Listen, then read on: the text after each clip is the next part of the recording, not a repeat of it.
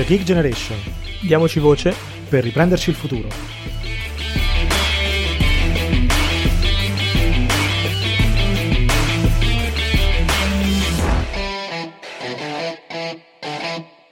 Bentornati su The Geek Generation, io sono Riccardo ed oggi mi faccio una bella chiacchierata con Mario. Ciao Mario, ben trovato. Eccoci qui, ciao a tutti. Eccoci, eccoci. Allora, dopo insomma un pochino di interviste che speriamo possano aver interessato molti di voi, cerchiamo sempre di proporvi delle realtà interessanti. Oggi torniamo a chiacchierare un po' così per avere un po' un'idea di dove stiamo andando, visto che insomma ci sono tanti temi interessanti da portare sul tavolo. Oggi non parliamo spessissimo di politica, oggi però vogliamo soffermarci un pochino, visto che insomma eh, è cambiato eh, governo da, da, un po' ormai, insomma, sono diversi mesi, e volevamo fare un po' il punto su dove siamo arrivati, come l'abbiamo fatto in passato sul precedente governo, abbiamo cercato un po' di capire quali erano state alcune proposte interessanti, se sia lo stile comunicativo, ma non solo, ma anche le proposte concrete eh, andavano un po' incontro a quelle che noi pensiamo possono essere dei temi importanti da trattare. Vogliamo fare lo stesso anche oggi con il governo Draghi. Cominciamo da una cosa che troppo spesso secondo me viene un po' sottovalutata, ma che comunque è molto importante perché ci rivela anche molto di, di qual è l'azione eh, che intraprende un governo piuttosto che un altro, cioè lo stile comunicativo. Mm, su questo, Mario, secondo te come possiamo parlare, cosa possiamo dire del governo Draghi? Sì, eh, devo dire che esatto, eh, credo sia molto importante partire da questo perché è un po' il metodo, cioè si parla sempre di merito eh, e si parla sempre di, eh, insomma, lo si fa sempre, questo a livello politico in generale, con la classica modalità del a chi ora di più, a chi la spara più grossa, a chi eh, sta più in tv. e per questo motivo il fatto che poi alla fine Draghi invece sia il primo probabilmente eh, Presidente del Consiglio da non so quanti anni a non avere social network, a non avere eh, come dire una eh, presenza mediatica personale, poi è ovvio che viene citato ma non, non va lui direttamente in tv, è il primo da tanti anni a questa parte, in questi mesi si è parlato tanto del governo, ma eh, poi appunto si è parlato anche di, di tante altre cose, tante altre, altre, tematiche politiche connesse, e quindi è bene partire da qui nel fare un po' una disamina di quello che è il governo Draghi. Quindi, allora, eh, se ci seguite da un po' avrete capito che noi abbiamo un'idea della, della politica come, insomma, ovviamente di servizio al paese e di eh, gestione della cosa pubblica. Quindi, da questo punto di vista, siamo sinceramente felici di vedere un governo eh, più in linea per quanto mi riguarda, con questa nostra visione, e cioè un governo di persone che in media parla meno eh, e poi cioè, bisogna vedere cosa riuscirà a fare, perché ovviamente certe cose richiedono tempo, però quantomeno evita di fare grandi sparate, evita di, di fare grandi promesse che poi non vengono mantenute. Cioè, ci sembra un governo un pochino più, come dire, ehm, che lavora e che evita di fare grandi proclami. Eh, e in questa fase, sinceramente, io credo sia positivo, nel senso che eh,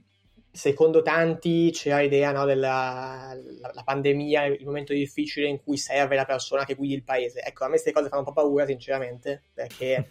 la, insomma, l'uomo forte che guida il paese l'abbiamo già visto in altri momenti e non erano momenti felici, quindi eh, insomma, si, io personalmente, e credo che su questo siamo concordi, preferisco una persona che eh, insomma, sia più understatement, sia più una persona che pensa a fare ciò che serve senza appunto passare le giornate in tv o comunque su Facebook a fare dirette. Uh, si è detto molto appunto su quello che è, eh, si è anche criticato appunto questo stile di Draghi, che è uno stile molto insomma, austero, da, ancora da uh, BCE, diciamo.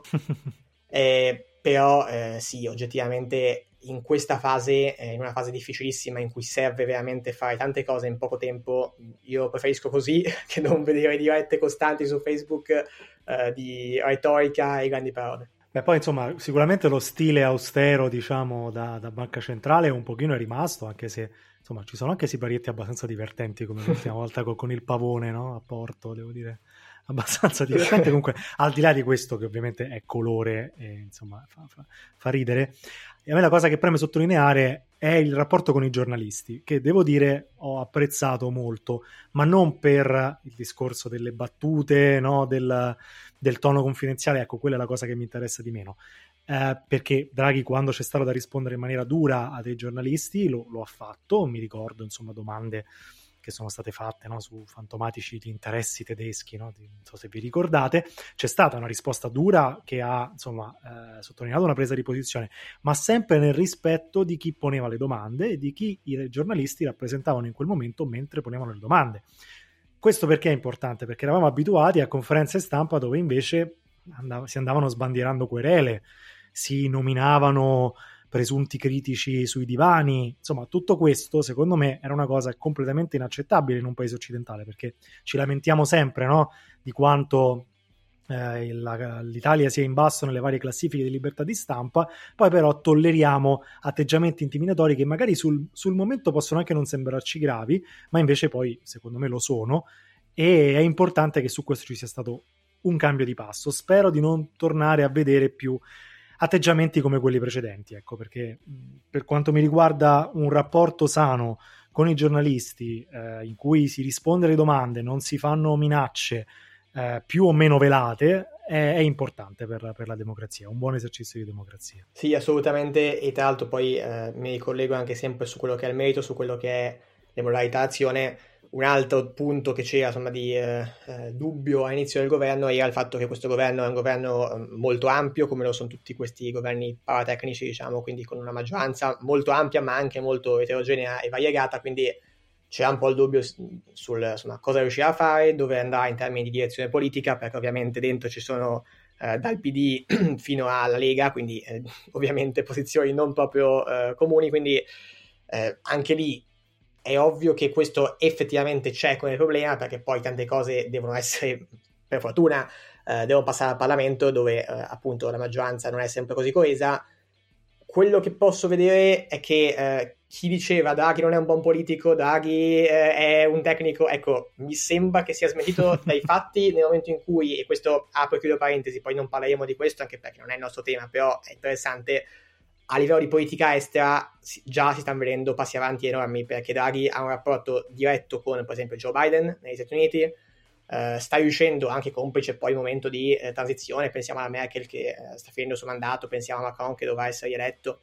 sta riuscendo comunque a imporsi anche in, anche in Europa come figura forte che già era ma adesso lo è da eh, primo ministro italiano quindi tutto questo fa capire che Draghi è una figura che ovviamente ha un'autorevolezza che va ben oltre il semplice banchiere centrale, no? Quindi eh, questo è molto positivo per l'Italia, ovviamente. Vedremo se quanto poi questo riuscirà a diventare anche appunto a entrare anche in Italia come autorevolezza rispetto ai suoi eh, tante causa al governo eh, e quanto appunto poi sta, si trasformerà in riforme, in passi avanti. Però da questo punto di vista di nuovo io credo che tanti dei dubbi e delle perplessità che c'era su, sul governo a livello politico mh, siano scemate quantomeno. Certo, certo, vabbè, mi, mi, fa sorridere chi insomma dubitava delle capacità politiche di Draghi, voglio dire, una persona abituata a soppesare ogni virgola in conferenze stampa ben più importanti, adesso non me ne voglia il governo italiano, però insomma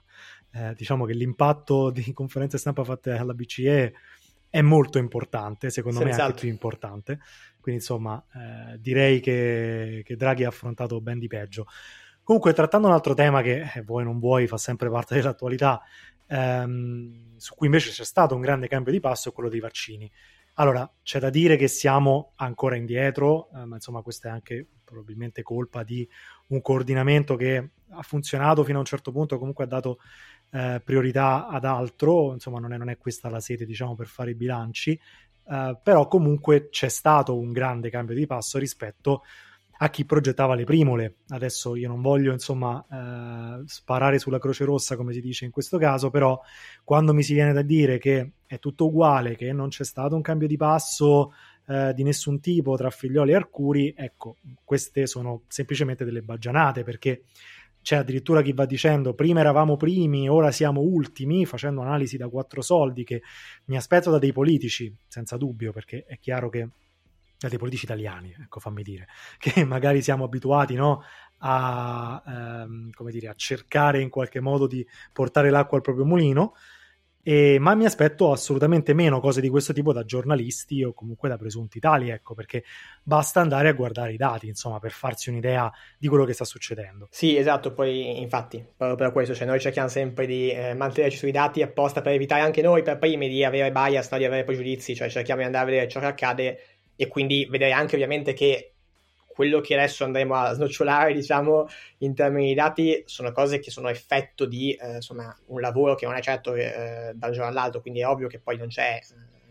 dal giorno alla notte no? un passaggio. Eh, però andando a vedere appunto eh, i dati come la media mobile stagioni no, dei, dei, delle somministrazioni e degli aumenti, eh, che, sono dati questi disponibili online su repository in GitHub, quindi dati assolutamente eh, reperibili per chi voglia reperirli e per chi non si fermi certo. appunto giustamente alle, insomma, ai proclami, eh, si vede effettivamente come la, eh, diciamo, la riorganizzazione che è stata fatta, quindi con eh, il simbolo di questa riorganizzazione è l'ingresso di Figliuolo no? al posto di Arcuri a coordinamento, però oggettivamente abbia provato a un cambio di passo e qui lascio insomma a Teric, all'ingegnere della situazione, eh, darci un minimo più di no, ma non, non, è, non, è, niente di complicato, nel senso veramente basta andarsi a vedere su, su GitHub i dati o anche andare a, ad analizzare, per esempio c'è un ottimo report del Sole 24 Ore, se andate insomma sulla pagina lab del Sole 24 Ore potete vedere molti di questi dati e già vi fate un'idea. Diciamo se si vuole guardare un pochino di più, ehm, si possono fare analisi di, di, di, diversi tipi, ecco perché ho sentito anche dire figliuolo ha beneficiato del lavoro di Arcuri e quindi si è già trovato avvantaggiato. Sicuramente insomma un certo avviamento c'è stato, ma anche se azzeriamo insomma il contributo al primo marzo e ci basiamo sulle dosi consegnate e somministrate, eh, insomma, e lì c'è poco da dire, è merito di chi le distribuisce e di chi le somministra. La media di aumento giornaliero delle vaccinazioni a 7 giorni, quindi quante dosi sono state somministrate in più rispetto al giorno precedente, quindi insomma quanto andiamo migliorando sempre di più, se vogliamo un po' semplificare, sempre fatta la media sui 7 giorni precedenti, raggiunge al primo maggio insomma anche le 36.000 unità, mentre Arcuri massimo si era attestato a 13.000 di aumento. Oggi siamo arrivati a 500.000 vaccinazioni giornalieri, un dato che non è costante, a dir la verità, siamo in quell'intorno. Se guardiamo sempre la media mobile a 7 giorni, a ieri, quindi quando registriamo, oggi stiamo registrando che è l'11 maggio per chi ci segue, quindi al 10 maggio la media è 465.000 unità, che è aumentata del 5% rispetto alla settimana prima, quella della settimana precedente era aumentata a sua volta del 20%, insomma i dati ci mostrano che decisamente siamo sulla strada giusta per chi li vuole vedere, i dati, per chi non li vuole vedere è chiaro che le cose non andranno mai bene. L'importante è capire che la buona amministrazione e la buona gestione, come ovviamente non mi viene in mente un esempio migliore di parlare di buona amministrazione eh, quant- che impatta sulla salute dei cittadini, se non questa sui vaccini, insomma, più si amministrano meglio le cose, più si gestiscono meglio le cose, più la politica è in grado di rispondere concretamente, più poi insomma i cittadini stanno meglio e le cose migliorano. Io spero che per quanto riguarda le vaccinazioni, ovviamente continueremo con questo trend e anzi che andremo anche ad accelerare perché insomma leggevo in alcune regioni si parla di vaccinare diciamo gli under 49 a luglio, spero che insomma il trend continui e che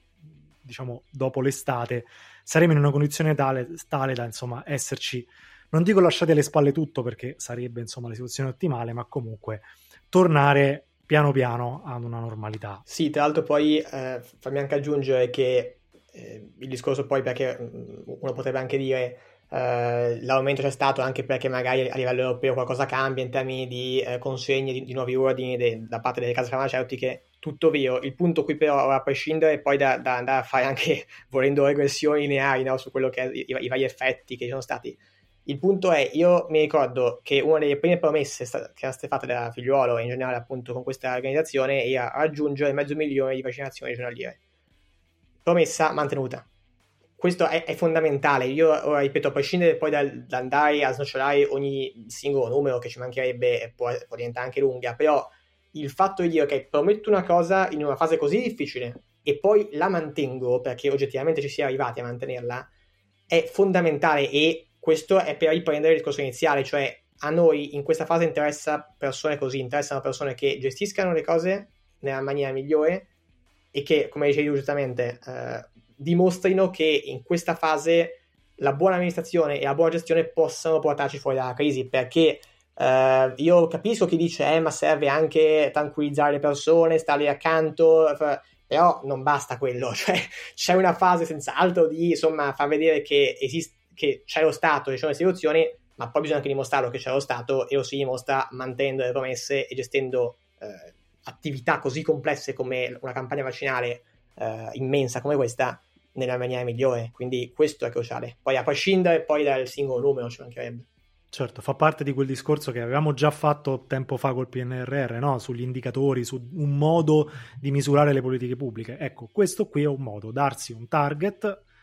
e vedere se lo si è raggiunto o meno. Non stare a cercare delle scuse o a sindacare le parole dei giornalisti per nascondersi dietro i propri fallimenti. Ecco, io spero che insomma abbiamo definitivamente voltato pagina su questo, però ti lascio l'assist insomma sul PNRR a questo punto, visto che l'ho nominato, anche se insomma magari ci conviene dedicarci un po' più di tempo, no? Sì, esatto, perché infatti appunto non staremo qui adesso a parlare in modo insomma, approfondito del piano nazionale di ripresa e resilienza, saprete che appunto è stato rifatto dal nuovo governo, avremo modo esatto di valutarlo meglio nelle sue parti, in particolare nelle parti che interessano a noi, quindi essenzialmente parti, la visione 4 e 5, quindi sul sistema educativo e sulle politiche per il lavoro, in particolare giovanile. Mi preme solo però anche qui sottolineare una cosa, eh, e questa anche qui eh, il governo Draghi dovrà eh, ovviamente arrivare alla prova dei fatti su questo. Il tasto lente nel nostro paese non sono mai stati i piani, le strategie, le, eh, le idee, quanto poi l'execution, quindi quello di andare a realizzare ciò che si, ciò che, ciò che si prevede e che si promette di fare. Questo è stato cruciale e l'abbiamo visto anche recentemente in un esempio come quello del Ponte Morandi a Genova, che è stato fatto sì nei tempi ed è un unicum probabilmente da decenni a questa parte per l'Italia, con però deroghe su deroghe per quanto riguarda tutto il lato burocratico e di adempimenti. Quindi eh, ne parlo perché adesso un esempio adesso che è venuto fuori collegato al piano è quello del ponte sullo stretto di Messina. Eh, insomma, credo che io non, non ero neanche nato che, ancora, che, che già se ne parlava, quindi uh, questo per dire, uh, vediamo... Non ero neanche nato io, Mario. Esatto. questo per dire, vediamo appunto, cioè speriamo che tutto quello che c'è nel piano verrà realizzato e da questo punto di vista però il primo uh, insomma, uh, obiettivo che c'è da avere è avere governi duraturi. Ora, a prescindere da, da, questo governo, che speriamo possa andare avanti e portare avanti riforme importanti, di cui adesso andiamo a parlare, uh, in generale però per portare avanti investimenti seri, infrastrutture, eccetera, serve una strategia che poi possa essere realizzata con una stabilità politica che non abbiamo mai avuto. Quindi tutto questo per dire attenzione anche a non dare troppo peso poi a ciò che c'è scritto eh, e quanto insomma alle cose che effettivamente vengono fatte, però lo vedremo insomma. No, avremo modo, poi eh, ci sono tanti temi su cui eh, insomma mm, ci si auspica un intervento. Secondo me, se posso aggiungere anche un po' a torto, nel senso che adesso non ci possiamo aspettare dal governo Draghi una riforma complessiva di ogni settore del paese, soprattutto con il tipo di maggioranza certo. che, che, ha, quindi bisogna anche andarci un po' cauti. Mi interessa magari ecco, adesso fare un piccolo punto eh, della, della, situazione della scuola perché insomma, il ministro Bianchi ha parlato parecchio insomma, da, da subito, eh, anche se a volte in maniera anche un po' contraddittoria, penso a quando è stato proposto di allungare il, il calendario scolastico, poi la proposta è stata ritirata, eh, probabilmente insomma, c'è stato anche un intervento dei sindacati in materia e varie discussioni pubbliche per quanto riguarda eh, insomma, insegnanti, studenti, c'è stato un po' di dibattito, pro- quello che chiamo io il dibattito improduttivo, no? quello che poi si spegne dopo un po' mh, senza, senza, veramente capire cosa è cambiato e qual è stato l'esito. l'esito. Eh, è chiaro però che all'aumentare del ritmo delle vaccinazioni, che speriamo continui eh, con il trend che abbiamo accennato eh, in precedenza anche in estate, a settembre la scuola deve ripartire, deve ripartire insomma, in maniera uh, importante a pieno regime. Non possiamo perdere altri anni, anche perché, insomma, io mi ricordo uno studio che fu fatto a novembre 2020 ehm, che prendeva in esame con la TIOXE eh, il lockdown di primavera, quindi insomma parliamo il lockdown della scorsa primavera, perché ormai è già passato un anno tra una cosa e l'altra. Certo. Lo studio si chiamava uh, The Economic Impacts of Learning Losses e in pratica si mh, interrogava su quanto potesse essere il costo economico eh, della perdita dell'apprendimento causata dalla chiusura delle scuole. Insomma, si è visto, e parliamo di novembre 2020, che si sarebbe lasciato sul terreno fino al 3% dei guadagni futuri, sul PIL ovviamente parliamo. E questa insomma era una stima che prevedeva il ritorno a livelli di istruzione pre-crisi immediata. Adesso non so se ce ne sono di più aggiornati, magari fatecelo sapere se, se ne trovate anche di più aggiornati, ma insomma l'emergenza si è protratta parecchio e i danni rischiano di essere importanti. Quindi io spero che insomma su questo ci sia un'inversione a U, ovviamente non appena sarà possibile eh, in sicurezza, questa è sempre la prima cosa.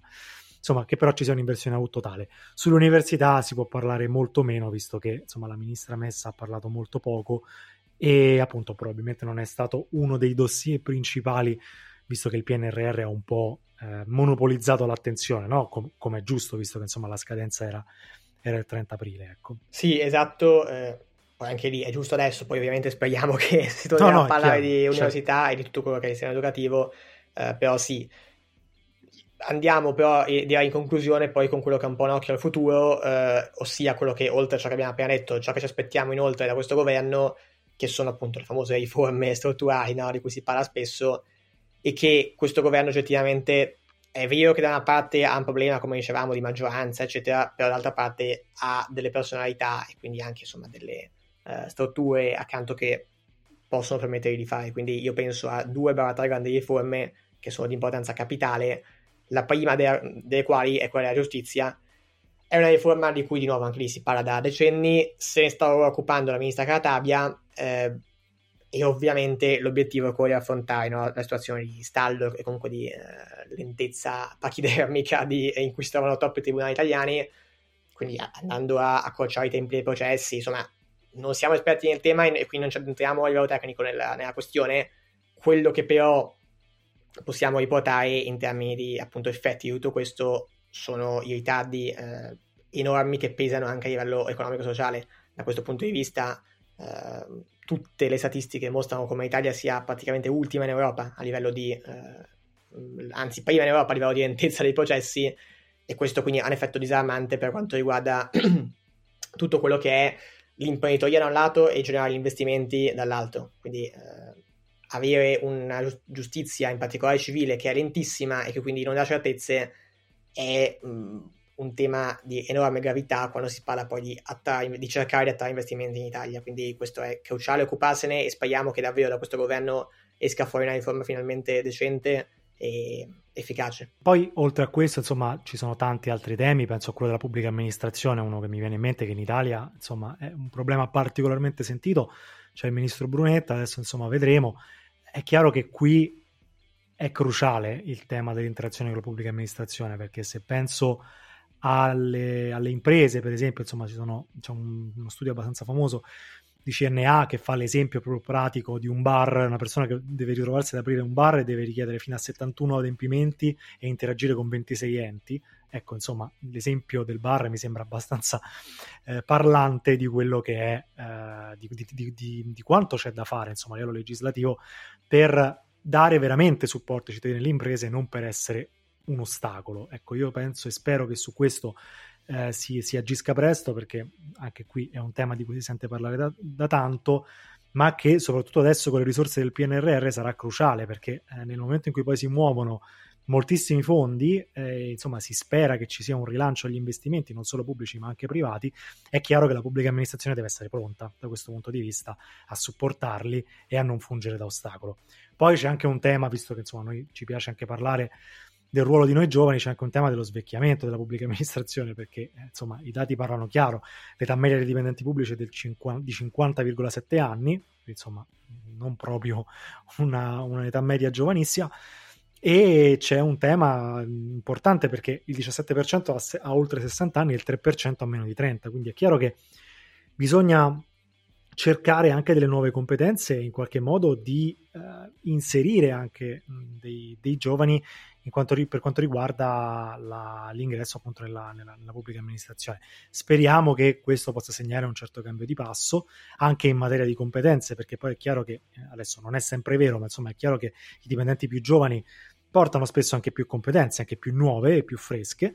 Eh, quindi in un mondo in cui i dipendenti pubblici 4 su 10 hanno la laurea, per esempio, insomma, le risorse della formazione sono molto poche, ecco, si spera che l'ingresso di un nuovo capitale umano più giovane, più fresco, più pronto, possa in qualche modo andare a migliorare questo comparto assolutamente importante. Esatto, e tutto questo quindi a livello insomma, legislativo da un lato e dall'altro a livello di insomma, gestione di quelle che sono le risorse che abbiamo eh, nella PA e a livello pubblico poi c'è tutto uh, il nostro cavallo di battaglia, insomma, che è diciamo, la terza riforma che eh, speriamo veda luce, che è quella sulla riduzione della pressione fiscale, nel senso che eh, noi in particolare ci concentriamo sempre su quella che è la, il cuneo fiscale, quindi eh, tutto il costo del lavoro, no? quindi la differenza tra quanto un lavoratore costa a un'impresa e quanto effettivamente percepisce a livello di eh, reddito netto, e che in Italia è elevatissimo e di nuovo è un altro ostacolo enorme a investimenti seri da un lato e dall'altra parte è quello che alla, che alla fine contribuisce a eh, lasciare no, a, a, noi lavoratori e comunque uh, futuri lavoratori uh, stipendi bassissimi rispetto al uh, resto d'Europa, rispetto a paesi simili ai nostri. Quindi anche qui bisogna capire cosa fa questo governo se vorrà modificare la struttura eh, del, insomma, del, fisco del nostro paese. È ovvio però, questo lo diciamo anche eh, insomma, per mettere le mani avanti, e già ne avevamo parlato in realtà quando aveva fatto una puntata sulla patrimoniale famosa, perché sì, sì, sì. Eh, è un tema che viene sempre fuori se si vuole ridurre le imposte sul lavoro, certo, un modo è quello di mettere la famosa patrimoniale e quindi spostare il carico sul, sul patrimonio. Però poi se si vuole una riduzione netta, quindi non una roba a somma zero, eh, bisogna poi anche pensare seriamente a ridurre gli sprechi, a ridurre eh, una spesa pubblica che spesso è appunto sprechi e mancette elettorali. L'emblema di, tutto questo è la famosa Alitalia che cito perché se ne riparla adesso, perché complice anche l'Europa eh, insomma ci stanno iniziando a, a dire che, che, così non va bene, che non va bene continuare a salvare una compagnia che non fa utili da decenni. Eh, però ecco, quella è la punta dell'iceberg, c'è tutta una, insomma, un iceberg appunto di eh, spesa improduttiva che andrebbe rivista e che insomma è l'unica strada vera per poi pensare di ridurre le imposte sul lavoro e in generale le imposte in Italia. Quindi questo per dire di nuovo, eh, sono riforme immense che richiedono tempo per essere pensate e poi per essere messe in pratica. Quindi questo governo noi pensiamo possa essere il governo giusto per iniziarle, è ovvio che servirà tempo e vediamo insomma quanto tempo avrà questo governo e speriamo che ne abbia sufficienza. Sì, sì, vediamo, vediamo più che poi, sai, il tempo di questo governo che sicuramente è importante, è un, è un fattore. La cosa che mi auspicherei io è di vedere un certo rinnovamento anche della classe politica, ma non solo in termini anagrafici, non è quello l'importante in termini proprio di, me- di, mentalità e di metodologia, perché è chiaro che adesso si sta mostrando, insomma abbiamo toccato tanti di questi temi oggi, ma si sta mostrando che insomma un certo approccio eh, di metodo alle cose paga e che porta delle risposte concrete. Eh, avremo questo stesso approccio in futuro o torneremo a un approccio diverso che insomma mi viene da dire purtroppo è lo stesso che abbiamo visto da tanti anni in cui si fanno gli annunci, in cui si fanno le, le spese elettorali, in cui si entra in settimane decisive di riforma ogni, ogni volta. No? Io ricordo sempre le settimane decisive per l'abolizione delle province, le settimane decisive per la riforma elettorale, la settimana decisiva per la riforma del fisco, insomma, ecco, eh, annunci, annunci, annunci e poi non si fa niente, perché nel primo caso, insomma, eh, mi viene da dire di essere ottimista, perché magari potremmo dire di essere veramente nella direzione di avere non un governo che può prendere queste riforme, ma tanti governi che piano piano, passo dopo passo, anche nelle loro differenze, perché poi bisogna anche superare no? questo venire sempre tutti insieme per fare le risorse. A me piacerebbe che ci fossero riforme diverse, magari di diverso indirizzo politico, a seconda di chi governa, ma che siano veramente provvedimenti insomma, seri di, di un certo tipo. Invece temo, insomma questa è la mia opinione, spero veramente di essere smentito, ma temo che questa sia solo una brevissima parentesi e che torneremo presto a vedere altro. Ma insomma, non voglio fare per forza il pessimista. Ecco, mettiamo Va bene, vorrei chiudere su una nota un po' più ottimista, ma oggi eh, non è cosa, quindi speriamo, vi rimandiamo per l'ottimismo alla prossima puntata. Tornate insomma sempre a, a seguirci, adesso torneremo insomma con interviste altre puntate di questo tipo in cui cercheremo un po' di fare il punto su diverse questioni. Per seguirci avrete tutti quanti i link a vostra disposizione, Spotify, Apple Podcast, la pagina Instagram, la pagina Facebook, insomma ovunque potete rimanere aggiornati su tutte le nostre future iniziative. Vi saluto, vi ringrazio per essere stati con noi, vi do appuntamento al prossimo episodio e ricordate, diamoci voce per il future.